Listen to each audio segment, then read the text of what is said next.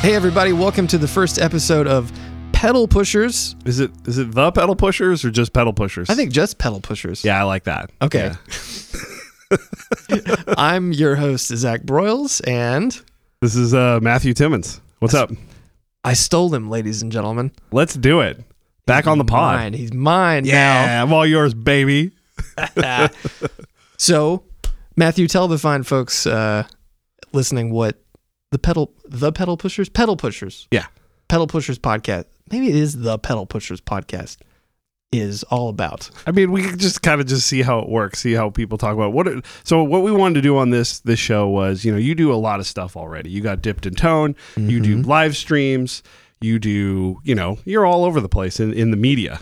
I'm, there's too much of me. You're a media so, so so I'm sitting here. Let's give the people more Zach, but I wanted it to be more intimate, more about the inner workings of of Mythos, just Right. sort of all the neat stuff. Kind of you know what I used to do. We're gonna hang out and take our shirts off. That's It's what- gonna get it's gonna get nuts, you know. But I want it to be just about you know sort of the daily you know stuff that's going on, pedals we're working on, gear that we're playing.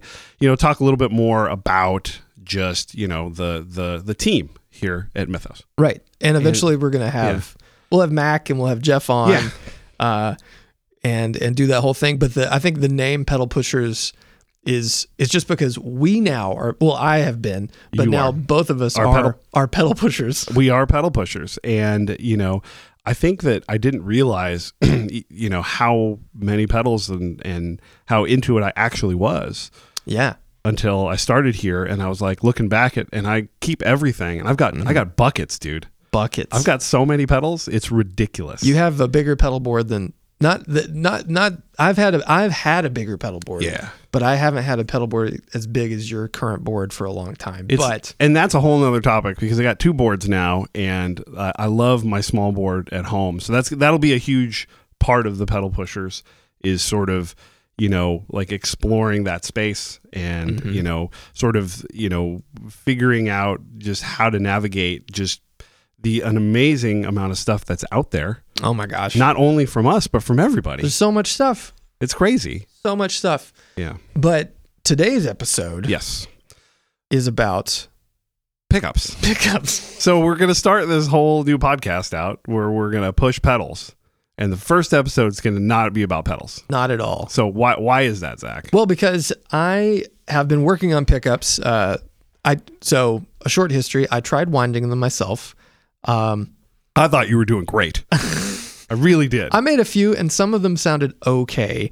But the fine folks at Porter said, "Hey, we can make pickups for you and, and not charge an arm and a leg." And so um, they did. And now we we released the humbucker set. It did very well. yeah, it's great. And the next obvious thought to me was to do a strat set. It wasn't obvious to everybody No, because because you're not known as a strat guy at all, really. no, but I thought, you know, of, of the guitars that are most modified and upgraded, and arguably probably the most played instrument, Is it's the On- most on the popular guitar electric of all guitar. time. yeah, is the Stratocaster. So I thought, let's do a strat set.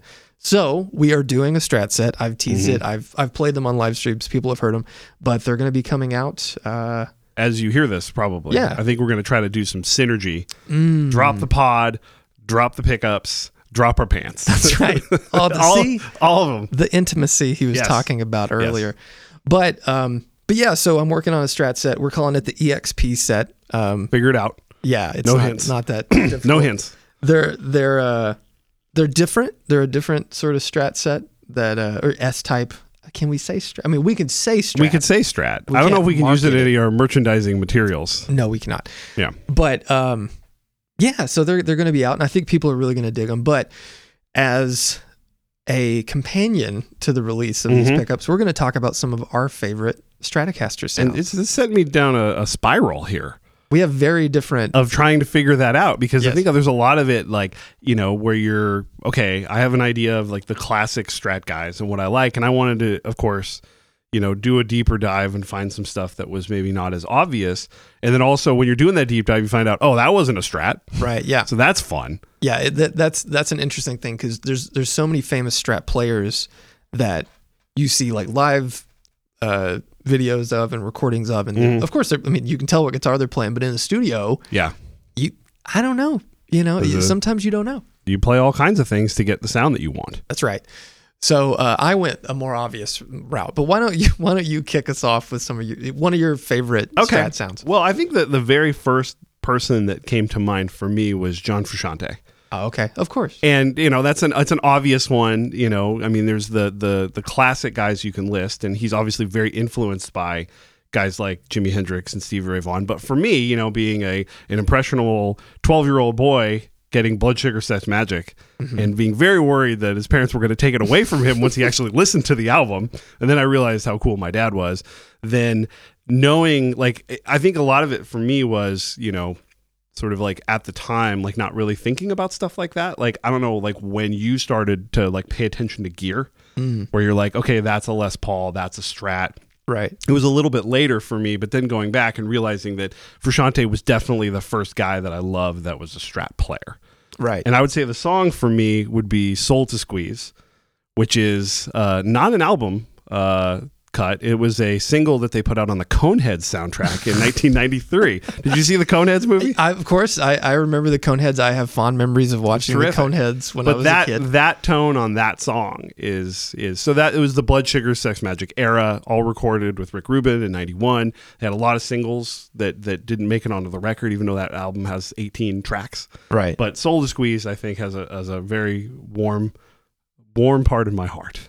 I love the way that sounds. We're gonna have to make a, a Spotify playlist for this because Yeah. I, I I might have heard. I mean, I've seen Coneheads, Yeah. but I don't know. It's been a long time that since song. I watched. Yeah, I don't know if I well, know that and, song. and and I think it's like you know, it's one of those things where you know I could go obvious with Under the Bridge, you know, Right. which is very obviously It's very, iconic. very strategy. It's a, ve- a similar idea and very similar like kind of style and tone, but I just it's a little bit more. You know, I had to pick something I think a little bit more off the beaten path Sure. on that one. Yeah. So to back up a little bit, when, Yeah, yeah, is, yeah. is that when you first started realizing like, oh, that's a Strat, that's a Les Paul? That's what a- that was my question. That was my my thing was that I I, I kind of don't know.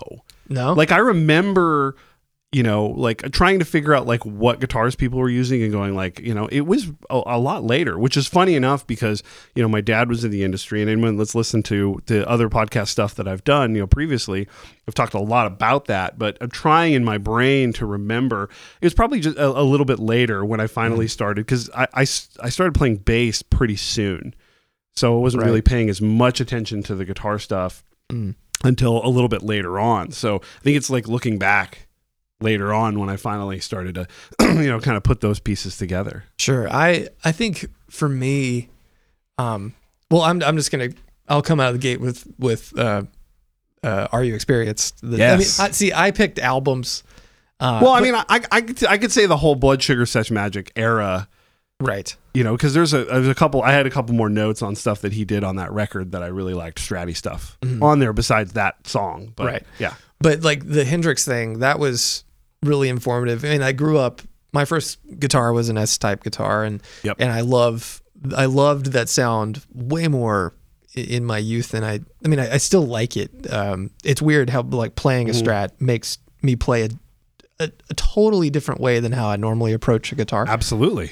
but um but yeah that whole album was was influential on me and and it's funny like i remember there was a moment when i was i was in high school i'd only been playing guitar for a couple years uh, maybe maybe just a year Yeah. and um they had this uh th- you know th- they had um the the monitor or the, the TVs in the in the in every classroom and they would like do they would show videos and like do the student news thing that had I, I can't remember you, you were probably a little that was probably a little bit after your time like having like the news channel for like high school students Yeah, I don't remember. We were two. I was cavemen.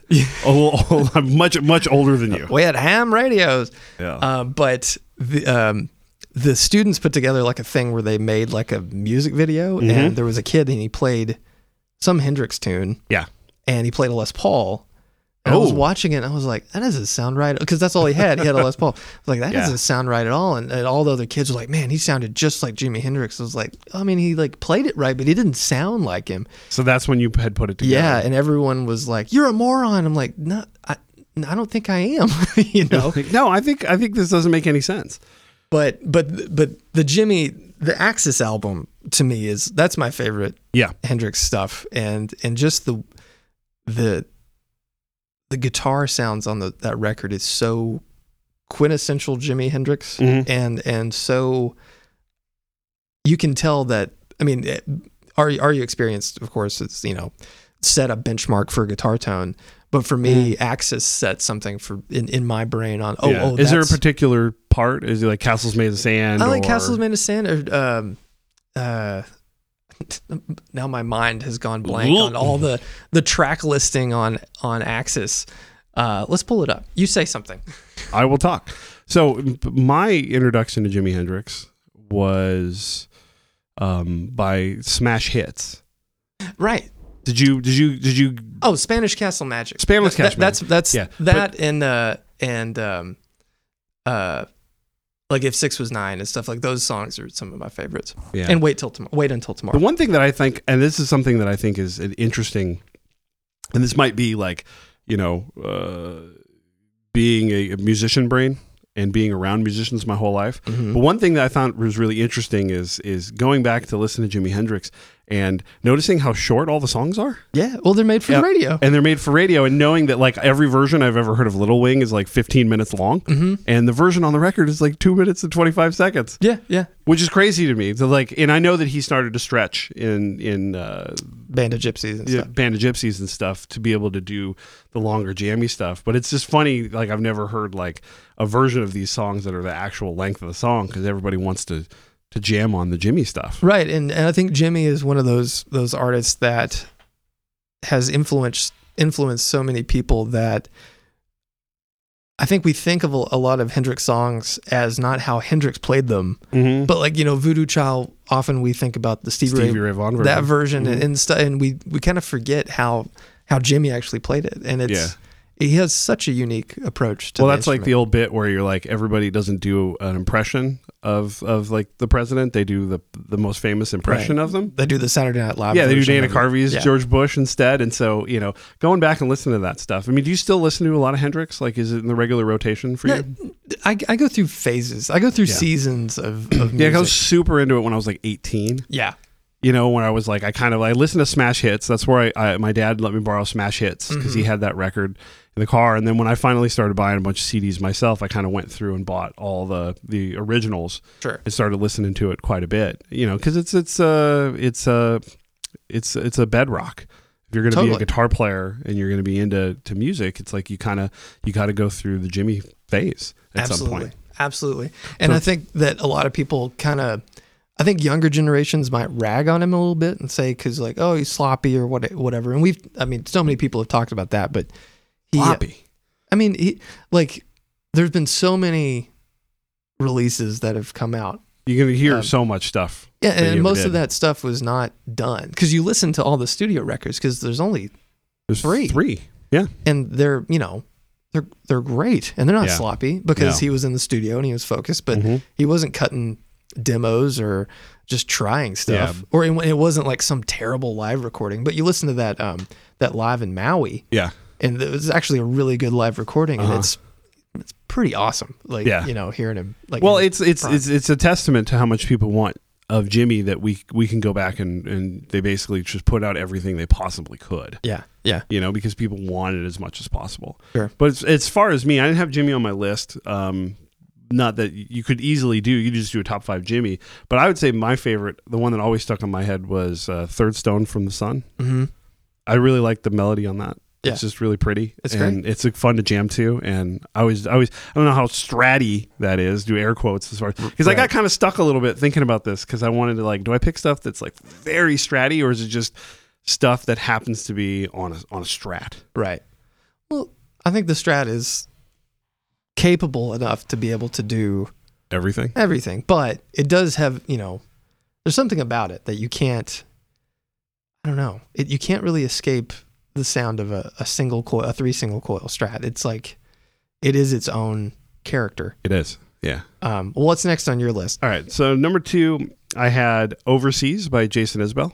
Right, and you Yes. you told me to listen to that. And I, I listened to did. it. I And did. It's very stratty. It's very stratty. Um, that one's on, on new one. That's on his last record that came out in reunions. It came out in 2020. But the reason I picked it is because I've had a chance to hear it live a couple times at the Ryman, and in my opinion, That's the the best sounding guitar, which I, he's played Red Eye Right. both times, and I've seen him. I've seen him four times, but s- since this song came out, but both times that night, I thought Overseas was the best sounding song. He plays it on a '56 Strat, Right. and the tone is is the best live tone I've ever heard in my my entire life man. is that i mean it, and and one thing that i do is i do a little in my head this is the way to go is that i go to the last show on the Ryman run because i figure They've that it's rehearsed. it's dialed it's it's the sound is dialed in right, Right, you yeah. go to night one you know i mean they leave their stuff there for two weeks Mhm. so i picked the last one on purpose because i figure it's going to be the best sounding show Yeah. you know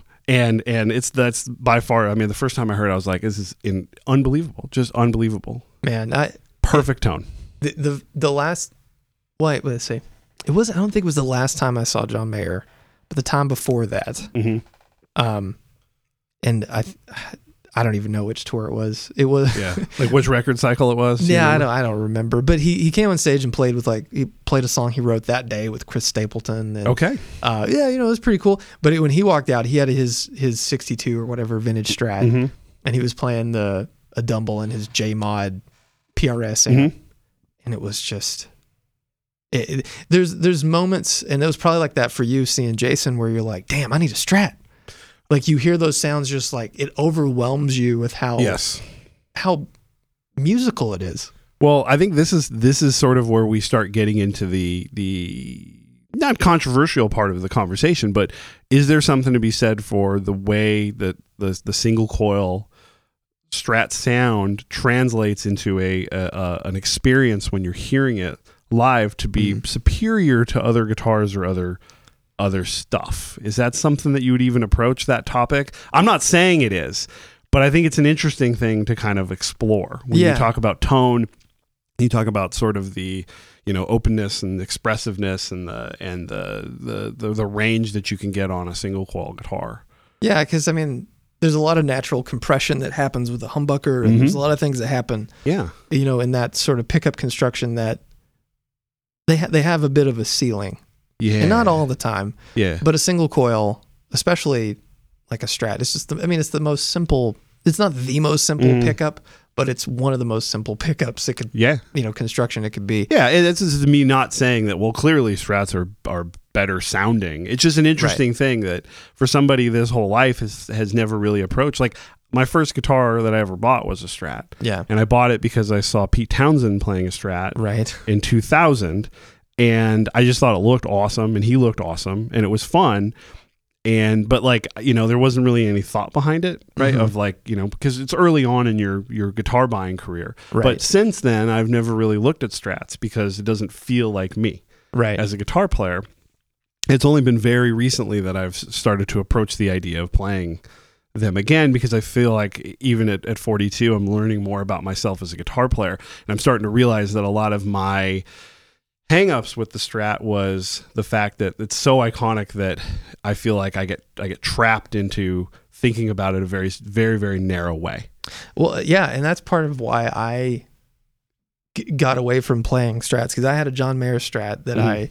I, um, when when we got it, I my dad it was like my college graduation gift, and um, my dad bought it for me, and I went and played ev- every strat at Guitar Center. I played e- every one, the custom shop, Squire, it didn't matter, and that one was just like, oh, this is this one suits me and I shouldn't have sold it, but I toured that guitar and played it and Yeah. just kind of like got over it uh, after I discovered how much I liked, you know, a shorter scale dual, double humbucker guitar. Yep. But yeah, it's it's an interesting thing, but it, it's um, it it it's weird how like I've definitely had those moments with humbucker guitars where I go, oh gosh, I, that's that's perfect. This sounds great. Yeah. But there's been a few times where I've heard strap people playing strats or strat style guitars, and it it does affect me in a different way. And and even if I didn't have one, like a humbucker guitar, I don't know. It's kind of strange. Like I, like oh that sounds great, but I don't immediately want to go run out and buy that. But then you hear someone play a strat, and it's just like whoa! It sounds like you know someone's ringing bells. Well, And- I think, and that's sort of the um, the the road that I've gone down, and I think it has a lot to do with overseas and seeing Jason play that song and going like re-triggering my brain of like, oh, that's that's really beautiful. I think that there's a very specific idea of like when I you know think Strats, I think of you know uh, Yellow Ledbetter or Right. Lenny or you know this very kind of narrow-minded sort of idea of what they do Well, and that's another that's a hang up that I might have, you know, when you're thinking about certain kind of players and certain kind of things. And then when you kind of do that deep dive and you go like, you know, or you know, like uh Sultans of Swing right. or something like One that. hundred percent. And it's like whenever I'd pick up a, a strat, there would be like I feel like, well, that's how you have to play this. Mhm. And then you know, I think there's just you need to kind of sit with it a little bit and think about it a different way and think about all the different things that that thing can do Yeah. and it'll open your mind, you know. And and and when I was over at, at Novo and we were uh, prototyping the Idris, that was a very eye opening thing for me to get to kind of like dig in and and sort of like explore what it means to be a, a, str- a strat style guitar. Right. Yeah. Yeah. If, if you want it to sound like that, it kind of has to be like that Yeah. sort of thing. Yeah. And that's that's so I'm much more open to it, you know, at this point. So I, I really want one. Let's I go don't- get a '50s one. Let's go get, get a real one. and I can put the new Mythos pickups in it. What a what a crime. I'm just Uh, so let's see. Next on my list, and I I, I, li- I listened to this again, and, I'm, and and my list is so lame. Like, it's, why why it's would so- you do that? Well, this is so prototypical, like like strat, like song. I mean, not Well, Uh, all I of mean, uh, them. you're not. I mean, I didn't try to be contrarian here. Right. No, I know. but but like when you think like, oh man, th- you know, Zach's gonna really drop some knowledge, and it's like, oh, it's the same old stuff that everyone's talked about. Well, but well, anyway, it's the same old stuff for a reason because know. it has endured. well, so my next pick would be uh, Stevie Ray Vaughan live at Montreux, 1982. That's when Ooh. he wasn't out of his mind because when he went back, I think it was like 85 or Yeah. something. He's when you watch that the the live concert performance, he is. I don't know if he's drunk. He's, on something. He's in it to win it. yeah, he is. He's sweating hard, and not Yeah. because it's hot. Um, We wa- you watch the behind the music on Steve Ray Vaughan, the old VH1 behind Uh, oh, the man, I music. don't know if I ever it's saw that. it's some, there's some there's some stuff in that one. Oh yeah, that he did. Yeah, I- I- just I go need ahead if you haven't watched it. Find, see if you can find that on YouTube it's and probably watch on it. YouTube. It's very good. Um, but but I remember seeing that, and I do have a specific song. It's the first track of that that concert. It's Hideaway, uh, which is a Freddie King tune, and uh, he walks out, and it's just an instrumental thing, and he's playing uh, number one, just his classic thing through whatever a Vibrolux or something. Uh, you know, if you don't know the story behind that album, uh, Montreux Jazz and Blues Festival, Stevie got booked. And they put him on the night when it was supposed to be like an acoustic folk performance Oh, and he walks out with the you know his plethora of amps all turned up to 10 and a strat and a wah wah pedal and just d- scared the hell out of everybody but they uh, that you can hear all the booing after every song and before song it's really when you watch it you can see just utter defeat on his face oh man, uh, but, it still sounds great. oh he's just he's just trying to like prove himself Yeah, uh, and win these people over. But Hideaway, like hearing that, and and just the the attitude and the personality that he lends to that instrument, yeah, that was a pivotal moment for me. I remember getting the live. I mean, because I, I knew Mhm. Stevie, my Yeah. dad. My dad famously had nothing but greatest hits CDs. yes. Um, you which know, is which you know it's it's is awesome. Yeah, but it's funny because you know I, I never grew up hearing any of the other like non singles Yeah, because because it was all just like the cream of Clapton, Tom Tom Petty's greatest hits, like I all mean that I stuff. had all that stuff too. right, Yeah. but but Dad didn't have any of like the the normal albums. He Yeah. had some like LPs from like back in the day, but sure. but the Stevie stuff, you know, I was always interested in it. I think he had In Step, and I was like, this is cool. But then I saw the live at Montreux when I was, you know, Mm-hmm. Yeah. 18 or 17, and I was like, oh God, that's how you're supposed to play this thing. And that Yeah. was that was a huge moment for me. But it's funny, like as much as I enjoy that Texas blues, like really, um, you know, loud Fender amp with a Strat into it, Yep. uh, sound. I don't want to play. I used to want to play like that Yeah. and I don't want to do that anymore because to me it's so hard to be identifiable as a player when you're when you're just trying to cop that sound. Like Mhm. I, I I can't. You could hear people doing it and like go, I don't I don't know who that is. Yeah. And and I don't like I and I already have you know a handicap and so like I I want to have my own personality with whatever I do and I, and I Well, have to. I, I think you do though. I mean, I think that you're an, uh, a unique player in that way, where I feel like even when you're you're doing stuff like that, but it is an interesting thing. Would you say that you know? Speaking of Stevie, you know, I, I'm trying to, to to think of these big, broad philosophical questions when it comes to the Strat. About like, is the Strat the greatest live instrument ever? Yes or no, Zach? Go. But no, we I asked you that earlier. But but do you think that like when you talk about the all time, like you know, people ask questions like this all the time. We might answer one later on in the show, which is how do I get blank sounds? How do I Yeah. get this sound? Do you think Stevie's the most copied? I think is the most copied sound, or is it Hendrix? Is it Gilmore? Is it Stevie? Because in my head, it's Stevie. right. Or- and I don't know if it's because it's a simple rig, so Mm-hmm. people can kind of do it. But in my head, it's like feels like the one that that's like that's a sound that people like so much that they're like that's the one people are like. I just want to do that. I think the most copied sound now is is John Mayer. Is John Mayer? One Yeah. hundred percent. Like the and, and it's still like the Continuum era Yes, sound, which is Yeah. it's funny because you know that was when did that come out? 2006. Yes, so Which long one's on ago. there? Is that Gravity? That's gravity. Is that and- Gravity? And, Yeah. You know, Yeah. like slow dancing in a burning room and all that stuff. Which That's great tone. great tone, great album, amazing playing. Like the where the light is stuff is just Mm-hmm. he's he reached a point in his playing that like really I think turned the page for a lot of people to notice him. But Yeah. th- yeah, I mean, like st- people still definitely are trying to get uh, Stevie's tone and Hendrix's tone and everybody, you know, Angus Young, like you, anybody. Yeah. There's someone out out there trying to copy sure, it, but I sure. think I was just thinking about it, and you know, I always like thinking about it like that, where you're like, you know, who, what would be like the guy, like the most, where people are like, that's just, and I it think always, it it, has feels to be like, Steve- John. like nowadays, right? yeah, Yeah, yeah, because, because not just because it's more modern. Well, yeah. Yeah. but it's not even just because of like the continuum stuff now. Like you look at like how he pl- started playing in, in like Dead and Company Yeah, and his approach Mhm. and and like when you see a lot of newer players like playing solo-y stuff, like their leads are very reminiscent of how John, John. Mm-hmm. played and his and the you know rhythm and stuff too. But moving on. Yeah. So I think what, what's Stevie. next for you? Um, number three, I have uh, Cliffs of Dover Oh by yeah. Eric Johnson. You know, I remember seeing the Austin City Limits 1988, baby. Sergeant Like- Pepper's I think it Eric was- Johnson. yeah, he's wearing the band uh, oh, it's jacket, terrific. and I think it was on at like a Walmart or something. Like the Really? DVD was on, and I was Wow. walking by, and I saw that, and I was like, "Whoa, whoa, what?" What is- what is this? yeah, So it's very, very, very, very, you know, uh, like close personal memories for me because right when the album came out, I think it came out in 1990, the actual record with That- the Cliffs of Dover on it. Let, us see. I think it's 1990 because you know he's a perfectionist, and I think it took a while because that song was had been banging around for quite a bit before that record came out. And I just, my dad, of course, shout out to Pops because I wouldn't be sitting here without Pops. He gets going to get mentioned constantly on anything that I do, and we would listen to that in the car because Dad would play Satriani and Dad would play you know Van Halen and everybody, right? I stole Smash Hits and Zeppelin 2 from him when I was 12, right? Right, like, right. you know, as soon as I got into Nirvana and Pearl Jam, I'm like, what else is there? And he's like, here's Zeppelin 2 and here's Smash Hits. I was like, yes, because it all made sense to me.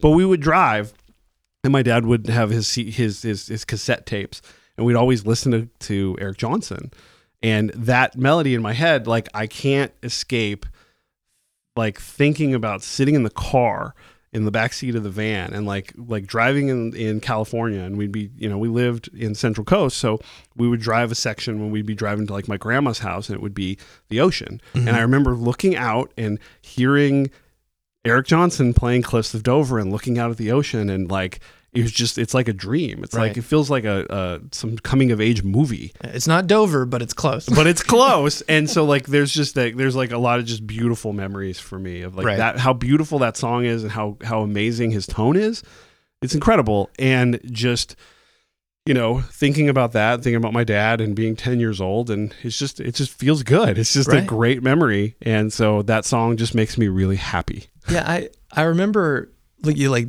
like so many people seeing the the Austin City Austin City Limits performance Mm-hmm. and and being just enamored by the whole thing, like the build up at the start, and like it's just it's insane. But then I bought Avia Musicom and uh, I uh-huh was like, I don't know about the rest of this. yeah yeah i know. would say that that's it's an interesting thing it feels like that's a peak hmm like literally like he just absolutely just had something there with Yeah. that song and I think the rest of it's cool. But there's just that's just that's a that's a that's a strong strong peak Yeah. from And an artist. I mean, I mean, Eric is is such a such an amazing player and talent and stuff. But yeah, it's it's it's it's an interesting thing. Like thinking about that, like who had those moments where I mean, a who knows how many people were influenced by just that, That- one, that one song, song, just yeah. the just you know, da da da da da da. It's like that thing gets stuck in your brain Oh, it's incredible. but you know if you said you know people could play that or you know play stuff like that and say "Bl- oh play desert rose You're like uh uh you Yes. know? so It's an yeah, it's an interesting. I mean, I've heard a lot of it. and My dad would had buy all the Eric Johnson stuff. I think it's definitely an interesting thing when it's a like there's the guitar player guys, you know, Mhm. like that era of guys like you know, obviously the first the the G three guys, the Joe Satriani and Steve Vai, and when they tho- those songs sort of break through into just normal mainstream guitar players versus guitar player guitar players, people that Right. want to listen to, you know. Like guys who are who are making records for guitar guitar guys, yeah you know what I mean? And my dad had like a really good mix of both of those. We listened to, you know, Zeppelin and Van Halen and mm-hmm. and then, you know, Buddy Guy and, you know, all that stuff. And then we'd also listen to like the guitar guy. So I like the fact that I got, you know, uh exposed to all that stuff too, which is which is really cool. Um, Right. You ever see Eric live? no i well i've seen him i mean i haven't seen him in- in like a concert i've i've sat in a room with him Mhm. and watched him try acoustic guitars Yeah. and it was some of the most impressive guitar playing I have ever seen. where like you know, there's moments where you watch him and it's just like you know, it's all pentatonics. So, you know, Yeah. one two three four five, one two three four five, and uh, or it's not pentatonics, but it's it's all fives. Yeah. It's, uh, you know that sort of like counting thing uh, is is so like that is part of his sound, Uh-huh. and like that's really all I had kind of associated with him as a player. Mhm. And then I got he was there with um with some other folks. Uh, Steve Warner uh, and, and and him came into Carter when I was there, and uh, they were just trying old pre-war Martins, and he was just sitting and just like flat picking, Yeah. and I couldn't I couldn't believe how good he was at at something so different. Than what he norm yeah. Yeah, because I mean, if, like flat picking, bluegrass style playing is just, you know, a totally different approach. Yes. But his how he, um, just you know how he plays chords and stuff. It's just like for an acoustic guitar. It, I, I I think if he made just an acoustic album, and he might have, Yeah, we gotta go gotta do a We- deep we dive gotta in the look. discography. Yeah. I, I would I would I would be really interested in s- in seeing yeah. like what that sounds like Yeah. because it was my jaw hit the floor. It was it Mhm. was crazy. I mean, it's like it's it's certain players, especially guys that are at that level. You know, they have a, a sound that they do, but I'm sure it's like it's so cultivated. Like, okay, here's the thing that I do over here with this thing, but you know, to get to that level, you could do it all. Right. For, and then some guys they they have one style and that's that's how they play. Yeah. And it's interesting to see kind of that that uh, yeah, I got to see him open for there was a Satriani Mhm. Eric Johnson thing that we did and he did you were playing I saw it in Seattle and he did Manic Depression Yeah. uh, so to bring it back, you know, doing the Jimmy thing, and it was it was awesome, but also hilarious because you know the guitar playing and everything was spot on, and then it's Eric Yeah. doing a singing. It's like manic depression, touching my, and it's like it's Jimmy. You want some like some heat Right. behind the vocals, and it's like Need some chewing gum or something. Like yeah, and it was just like yeah, just you know, like it was just it was just the the juxtaposition of like the guitar playing and then the singing was pretty funny. God, manic depression. What a song. What a song! Okay, so next on my list, I think you'll appreciate this one. Okay, Uh Highway Star, oh Deep yes, Purple, Made in Japan. very cool. The Made in Japan uh, Yeah. take on that. Were Which you- yeah. Made in Japan, Mm. if you've not listened to that album, uh, and there's parts of it I'm like, are they dubbing this? That like this is so good. It was so much dubbing going on back in the day. okay. Yeah. Because like it's yeah. I mean, I can't confirm on that particular one because I've never gone deep dive on Deep Purple. right. Deep dive on Deep Purple. There's Whoa. Oh another podcast coming soon from Zach and, God. and Matthew. Deep dive on Deep Purple. But I know me. I used to joke. There's there's Thin Lizzy's famous one, Live Mm-hmm. and Dangerous, Yeah. and we used to joke. Me and Devin used to joke it was 100% live, 50. There was uh, 50% live, 100% dangerous because it was like you could tell. And like Right. Ozzy used to talk Black Sabbath, like they, oh, it was a lot of that stuff. Judas Priest, they all did it. So Yeah. I'm not accusing Deep Purple, Well, it, it, but it and- sounds terrific. at any rate, just Richie Blackmore's strat sound into the pro- I don't know. I assume a Marshall, um, probably with the treble booster, Yeah. just turned up all Mm-hmm. Shout the way. out to the Cestus. um, yeah, hey, We got to sell something, I man. know. Oh my We've God. gone like how long have we gone? We haven't tried to sell anything yet. we've got we've got 35 minutes. Um, Battle pushers. but man, like I I I had listened to like um all the early like Deep Purple stuff I Yeah. Mm-hmm. had, I had enjoyed and listened to, but I was out with Morgan and some friends back when we lived near Green Hills Mm-hmm. in Nashville, and one of our favorite things to do in spring and summer was go uh, uh, yard sailing Yeah. because it's all these like rich people Yeah. just giving stuff away, yeah, and so Green Hills is a yeah. it's that a area. bougie part of town. Yeah. And we, we did not live in Green Hills, by the way. We lived outside of that, but we would drive over there. And uh, I found just Made in Japan was at a, a, a CD at a yard Yeah. sale for like a dollar. And I bought it and put it in the car when we were driving around. And I was just like, wow. Because, I mean, first off, John Lord playing oh yeah. the organ. The organ is the most demonic, heavy sounding thing. Like, you know, it- like, people talk about how heavy guitars can be oh. the organ The on organ and the organ that era of organ too on a, lo- a Um, Oh God. lot of stuff was very evil. oh, it's so distorted and, Yeah. and awesome. Yeah. But Yeah. man, just like, Highway Star is a, is a song. I, I, I, I, I always put it in the category of songs where I think if it comes on, I might crash my car. yeah, 'cause Highway you Star. drive faster. oh and my faster. gosh, I am going to get pulled over. We're all going to die if that song comes on. You're gonna blow another battery in that CRV. Oh my god, it cost me three hundred bucks. Three hundred dollars? No, the battery was like one hundred eighty five dollars. Oh, and then get it. got it checked done. I got an oil change. Yeah, battery in my CRV. I gotta get a new Uh, car. Yeah, we'll find you something. I need it. I gotta get a minivan. I got I got the child number two coming in six weeks, Zach. Man, I- that's- and we're potty training the first one. What am I, what was I thinking? Why didn't you tell me? I, I don't know. I've only I only have one. So, Yeah, why didn't you tell me? no, I'm excited. It's gonna be great. It's gonna Um, be great. but yeah, if you've not if you've never listened to that version, his solo on that, it, it, dubbed or not, You feel like Richie doesn't get the credit he deserves? I, Uh, I don't don't hear him think- get brought up as much. No, I I think you're right because I think everyone don't- talks about like Tony Iommi and Jimmy Page as like the inventors of heavy metal, but Deep Purple, Yeah. invented heavy metal. Yeah, he doesn't just get you know he got ra- all the rainbow stuff, Mm-hmm. which is killer as well. Like I, I think he just yeah for whatever reason he just is on that like so, you know, and I don't know. It's it's hard Maybe because because he's a jerk.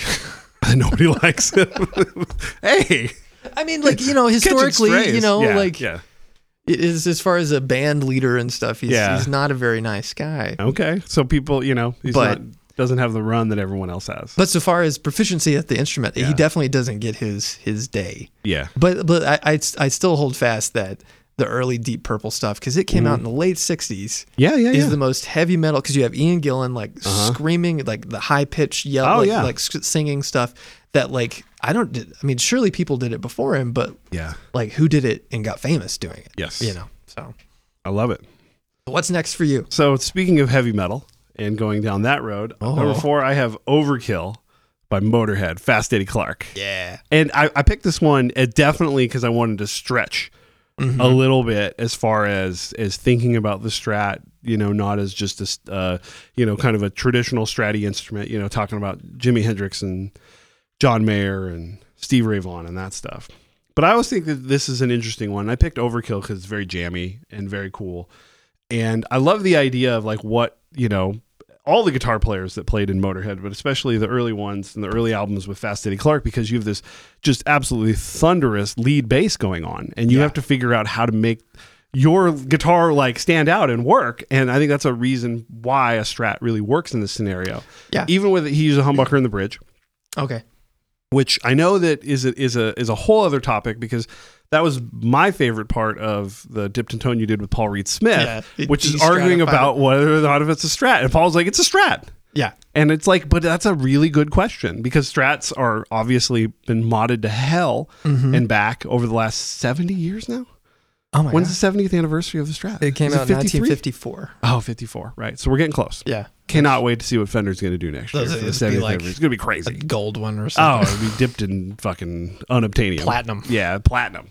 Um, but I think that that's a great question about about that. So I mean, obviously, getting a humbucker in the bridge and knowing that there's a, a huge swath of of strat style guitars that happened after that that are basically it's it's a it's an S style guitar, Yeah. but with with a humbucker that that that was a, a genre of music and a style because you get the the the thicker, heavier, you know, bridge sound, but then you can also do all the the soloing with a nice clear, you know, you know, single coil pickup to cut through Yeah. and have you know that openness. It's weird how a, hum- a humbucker in the bridge of a s- Stratocaster like shaped instrument or, or Yeah. with that sort of bridge and scale length Yep.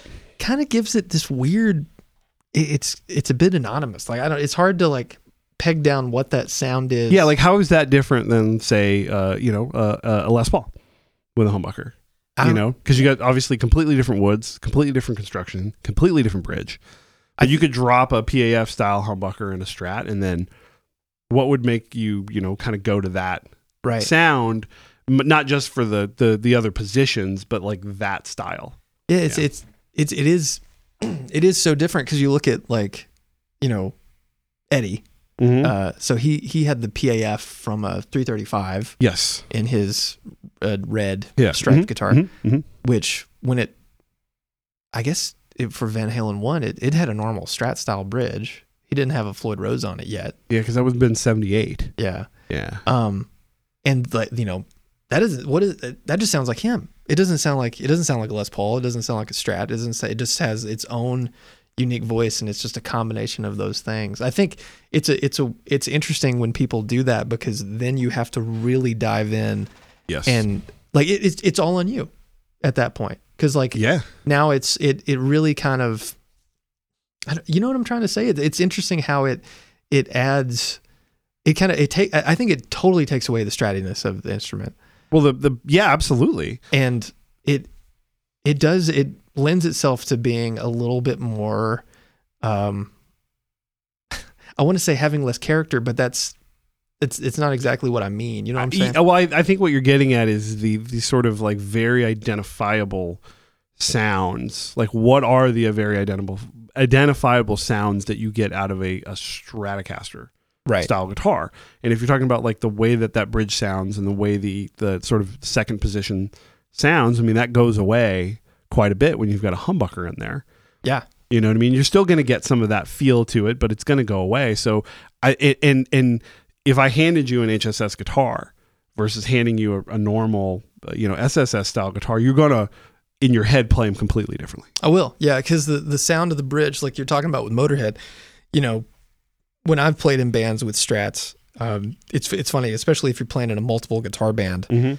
Um, I tend to, I, I, if I'm playing in a room, I hardly am ever on the bridge pickup, Mhm. uh, unless it's you know. in- Unless the moment strikes me, I'm normally on the neck or in the middle. I really like the middle position, but when I've been in bands, I, I've just always lived on the bridge because like that's how you get heard. Yeah. You know, that's You the gotta- only that's- way. You, you cut through. And it is, int- is interesting to think about, you know, uh, when you think about like the most modded guitars there is, it's the taking the bridge pickup out of a Strat and taking like the neck pickup out of a Telly. Yeah.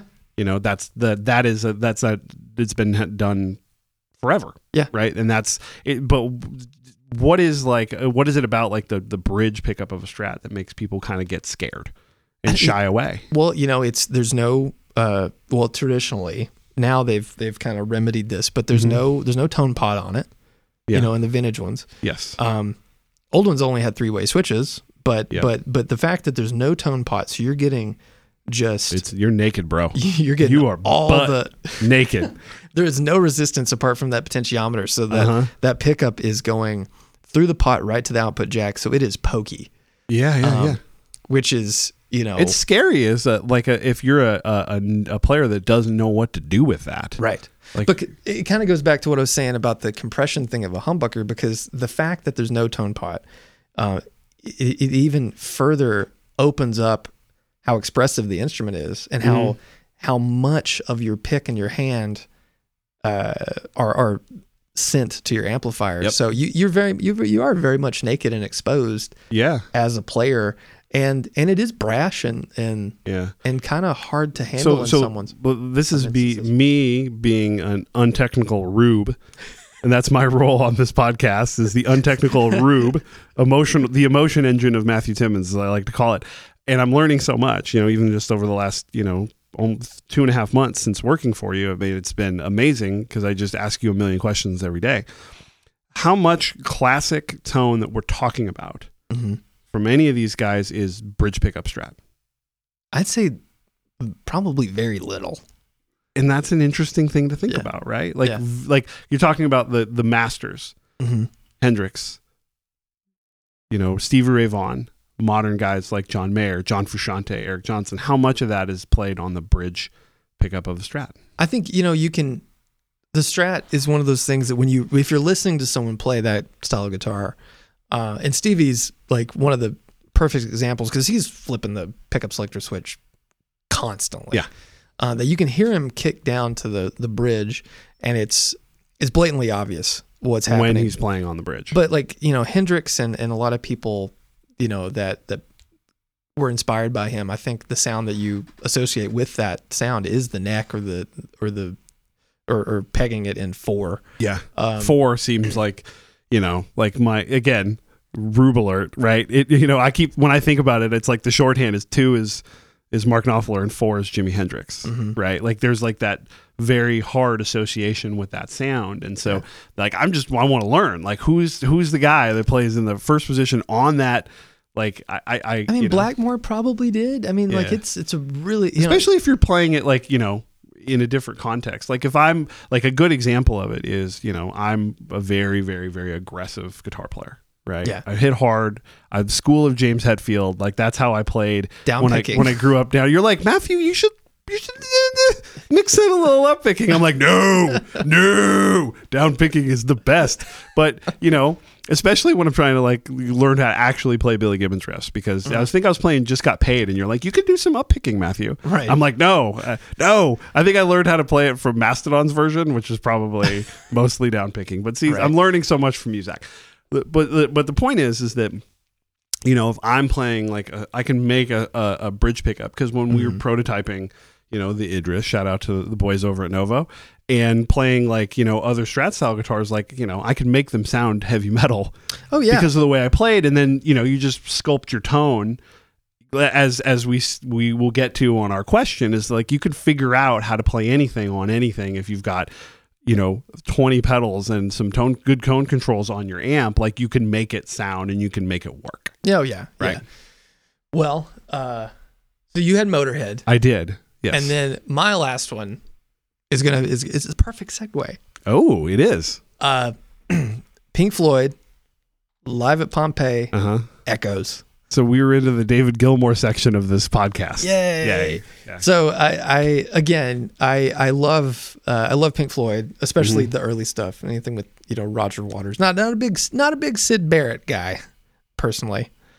Um, Is there like a is there a faction of Pink Floyd fans that are into both, or is it kind of well, like? there's like three eras now. yeah, you yeah, know? yeah. So totally. But is there like a like a is that like a clear delineation you think of people that are into both, um, or like you know I'm a, I'm a Sid Barrett guy or I'm a you know David Gilmour guy, or I like all of it because Roger Waters is the the greatest of all time. I think there's people that that appreciate, you know, the classic lineup, Mm-hmm. and then some of those people still really like David Gilmour. They like the classic lineup because of David and his guitar Mm-hmm. Yeah. playing, and Yep. not so much of his you know songwriting because that was mostly Roger. Yeah. all the stuff that I assume most of the stuff we remember is Roger. I know Roger. Roger.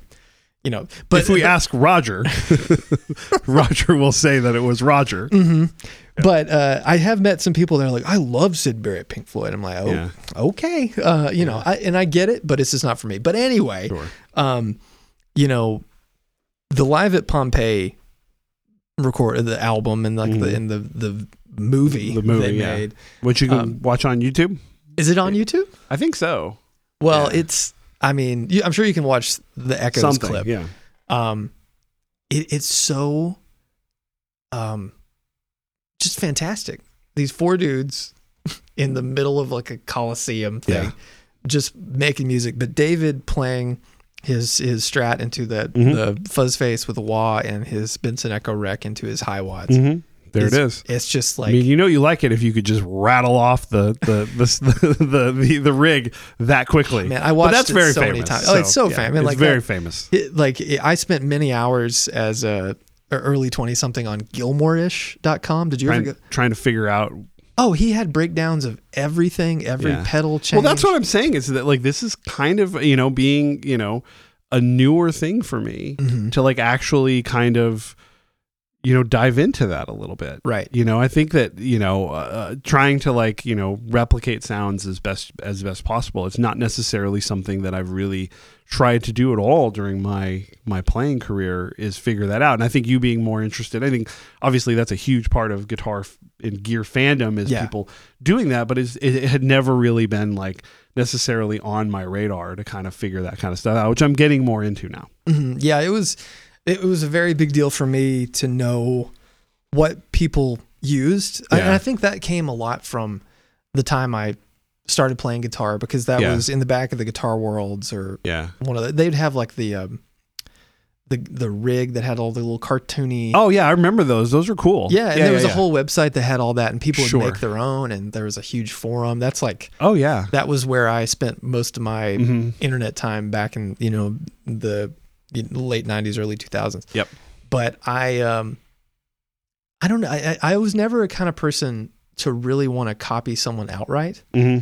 But when I really got into Pink Floyd, when I was about uh, 21, 22, And Mm-hmm. what was the trigger to suddenly like be like, I'm gonna. I watched I watched the making of Dark Side of the Moon. Mm.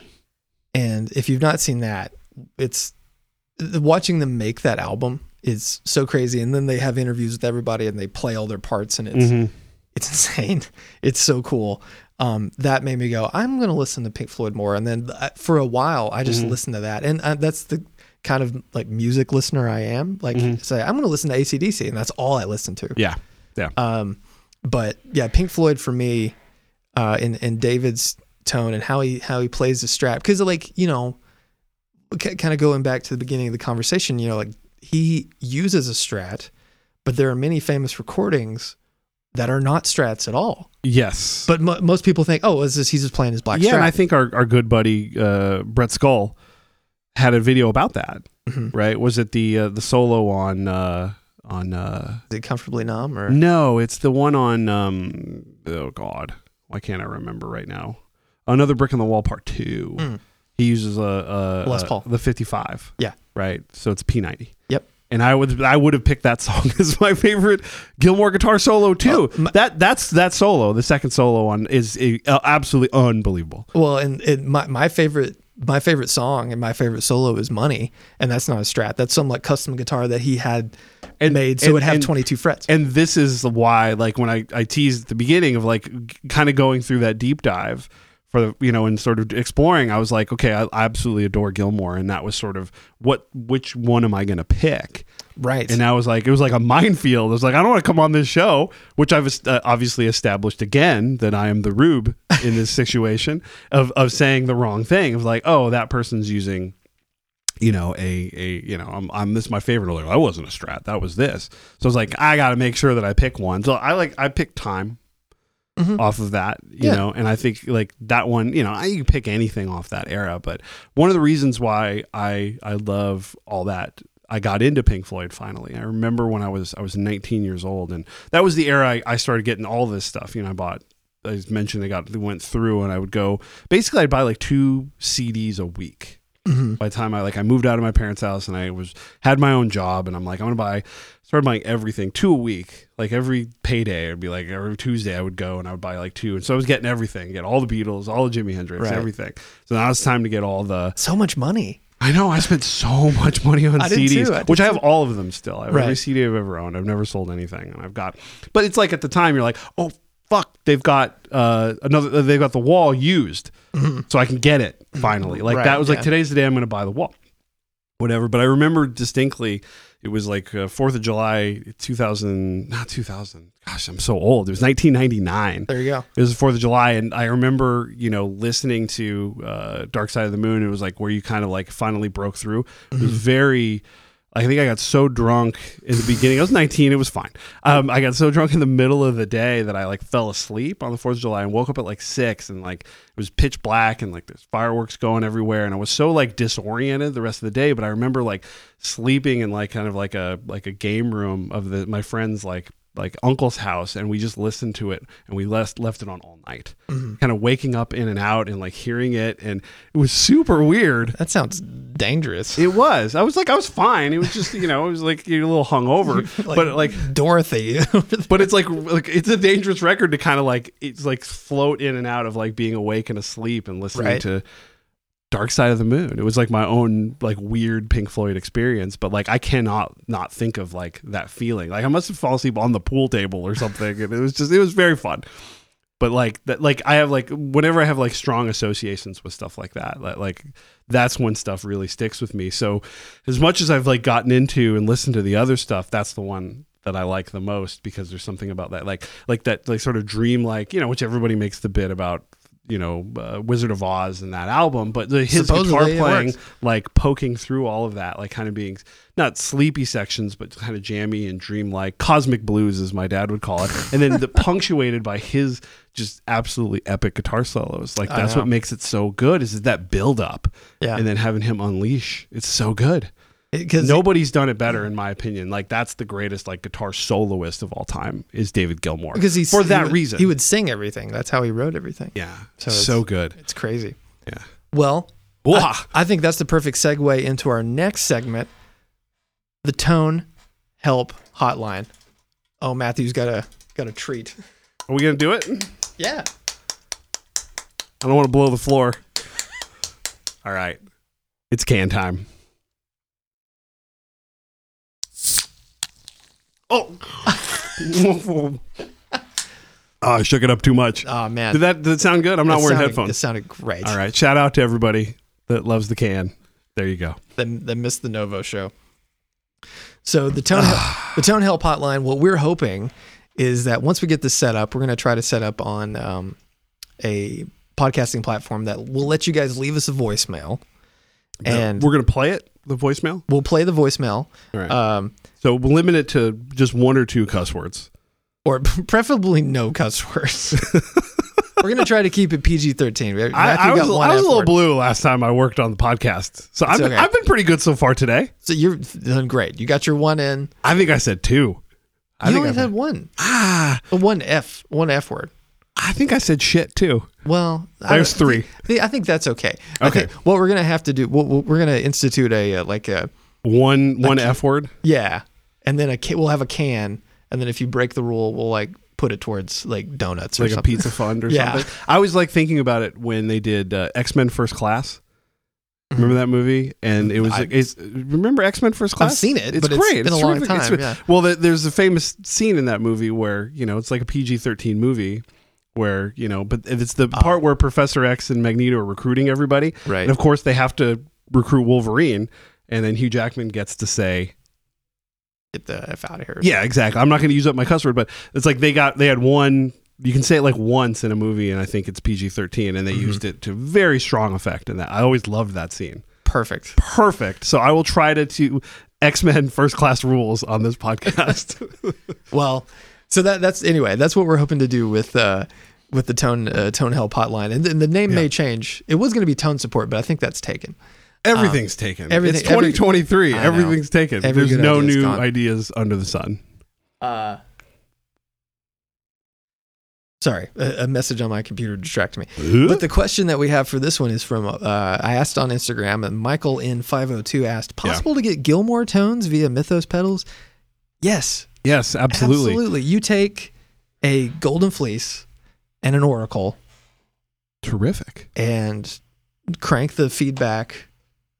And there you go. Yeah, yeah, just play it. I mean, the You're other done. night I was just just hammering on Hephaestus with the Oracle, and it sounded terrific. Yeah. And you could do anything. I mean, any kind of fuzzy tone with an with an Oracle, it'll work. But I, th- I think the thing about a, a lot of players and getting the tones, you don't ever limit yourself to like what pedals they used or what circuits they used. Mm-hmm. Focus on their guitar playing. Yes. Fo- Try- focus on the technique. Yeah, try to get the riffs down, and and then like use the pedals to to shape that. And Well, it, I think it comes back to what I was talking about earlier, unless you cut it because I was rambling. Is about like you know you can get if you if you've got a, a, a if you've got a strat and you've got a, a you can make that depending on the amp and the pedals that you have, you can make that work with anything. Like you can Yeah. make that sound.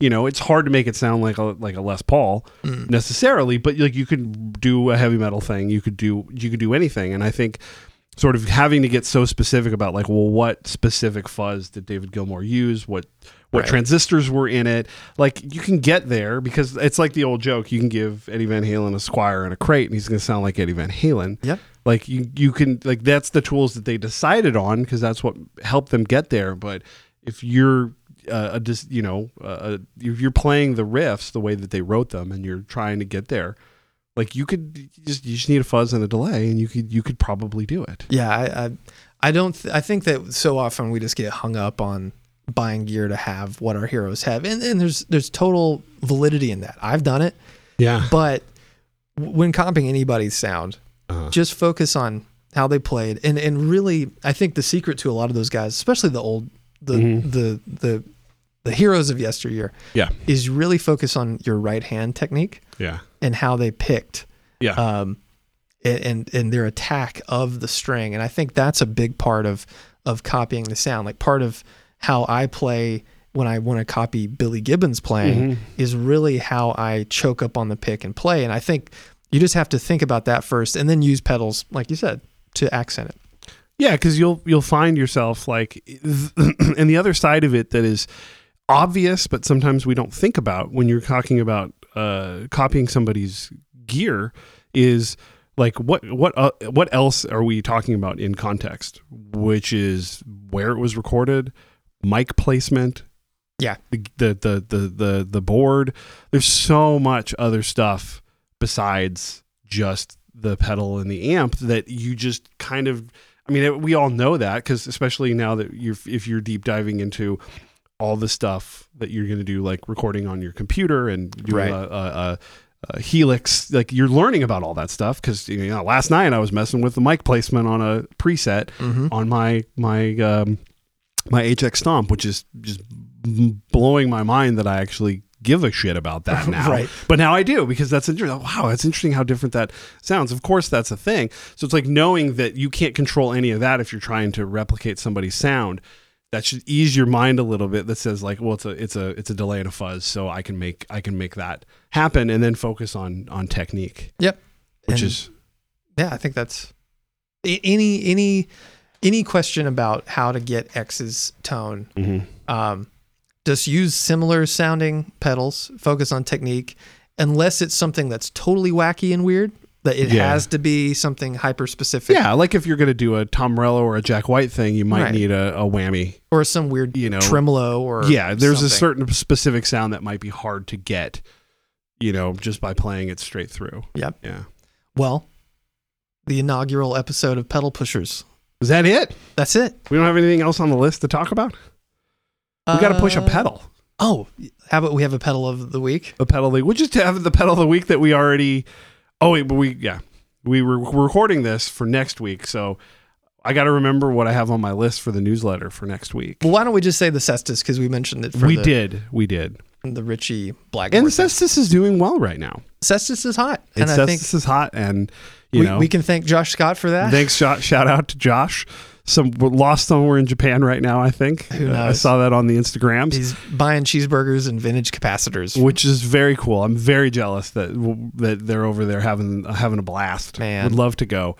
But uh, the Cestus is cool because it's it's uh, you know it's a unique you know circuit that I think that uh, you know or a unique style of pedal that I think that is is ubiquitous for a lot of players, but isn't that hasn't been sort of on the radar Yeah, for a lot of people. Like the we- Rangemaster is we a know circuit. who uses it and we Yeah. know where it's been used, but it's not sort of like it seems so specific that it's not like oh well I got to have something like that on my board. yeah, I think so often with that circuit, everyone thinks, "Oh, I'm not playing," you know, a Strat into a Vox or something. I don't need a Rangemaster, but, But what are all the things that it can do besides just doing Brian May or something like well, that? I mean, because it it has the the voicing switch, which is you know a well m- known mod to that circuit. yep, um, that that you can do like more of a full frequency boost and and have it be you know a little fatter and and it just it just really it's really musical, Mm-hmm. and there's something about the silicon transistor that's a little more aggressive, Mm-hmm. uh, even when the, the the gain knob is set low. That Mm-hmm. it feels a little more um, approachable, Yeah. so that everybody can kind of get behind it. But it still has all its weird, yeah. you know, weirdness. So for 'cause it's a you simple circuit. as as a player, because I've messed with it a little bit, um, but for you as a player, like what made you go- what what do you use it for? What made you what makes you reach for the Cestus and say like here's a, so- something that I want to do. I'm gonna grab the, the Cestus to do it. For me, it's because m- my tone, my my bass guitar tone is a cranked amp Mm-hmm. and an electric guitar, uh, and then the pedals are just there to accent it. So if if I'm wanting to get that mid range boost, very cutting and ag- and and like aggressive upper mid range and treble sound, Mm-hmm. I would grab the Cestus so I could take the Marshall sort of thing, or or even you know something like the Two Rock, Uh huh. and just push it into cutting. And I think if I was playing in a band, Yes. I would always have it on my board because especially if you're with another guitarist and you need to jump out, a normal full frequency clean boost um, would be great, but if you're trying to fight for frequency, really you know hitting something that has that treble and mid forward sound and not a lot of bass you're everyone's going to hear you so for better or worse Mm-hmm. for better or for worse. Yeah, I like that. And also, I wanted to, you know, we're- pedal pushers is the name of the show. Cestus, a great one to to talk about. But this is the Strat Set show, yes so it, you know, want to try to, you know, I, I I've got to take care of the money side of this relationship. so I want to sell some shit. Um, what what what would you say as far as like if you're the, like, is there a style of player you think that would like the the the EXP set? Yeah. What would you who would you recommend it for if you're looking for something that's you know specific as far as tone wise? If someone's like, hey, I got a Strat, I might not be you know digging the pickups. Like, what would you say? right Here's what the EXP could do for you. So w- while the the humbucker set is like my uh, attempt to make my idealized version of the classic humbucker, the EXP set is my my one of my favorite strat sounds, which is reverse stagger. So it has a, a unique balance. It's they're clear Mm-hmm. uh, and have a bright or, or a uh, defined bass. They have a little bit of a mid scoop, but it's not a John Mayer thing. It's very much a Hendrixian sort of Yeah. inspiration. But to me, like that to me is like my favorite strat sound. If you like traditional strat sounds, if you if you're not a huge fan of it, or, or if the Hendrix sound is not your favorite go-to strat sound, Yeah. it's probably not for you. But if you already have one strat, because a lot of people have multiples, and you have like your traditional thick, fat sounding strat, and you want something that cuts, is chimey, Mm-hmm. and is really going to balance well with pedals, especially like fuzzes and stuff, then I think that's a good set to have. And because we well, well overwound the bridge pickup, you have a set that's super balanced. So a lot of people Mm-hmm. You have a bass plate on that bridge pickup too, it's right? base plate and it's the bobbin is completely filled with wire so it's it's we were like, like, stuff it. yeah it's like 9k which is you know a lot more resistance and a lot more output but uh, one of the things a lot of people complain about you click down to a strap bridge and just like you just disappear Yep. because even though it's bright it just it's not it, they're, they're all relatively the same output Yep. so the, the really good balance that's my whole thing with every guitar i want Balance. it to be balanced but i uh, you know unless like the hendrix thing is your go-to sound it might not appeal to you unless it's something you really want to explore which i think everyone should but to me it's just that sort of classic classic psychedelic single coil sound that i love so much There you go. So get on it. they'll be at mythospedals.com slash shop Yeah. we have a limited number but if they sell well we'll we'll make Do more it, we'll do it again. Cool, man. Give it well, some there, breathing room. there you go. Pedal Pushers, episode one. yeah We did it. we're gonna have more stuff coming Yeah. uh we'll set up an email Yeah. so you can email It'll be us great. It's, ideas and all it's great to be back. It's been a while since I've, I I've know. done this. back in the pod game Ah, I love it. bye everybody Bye bye.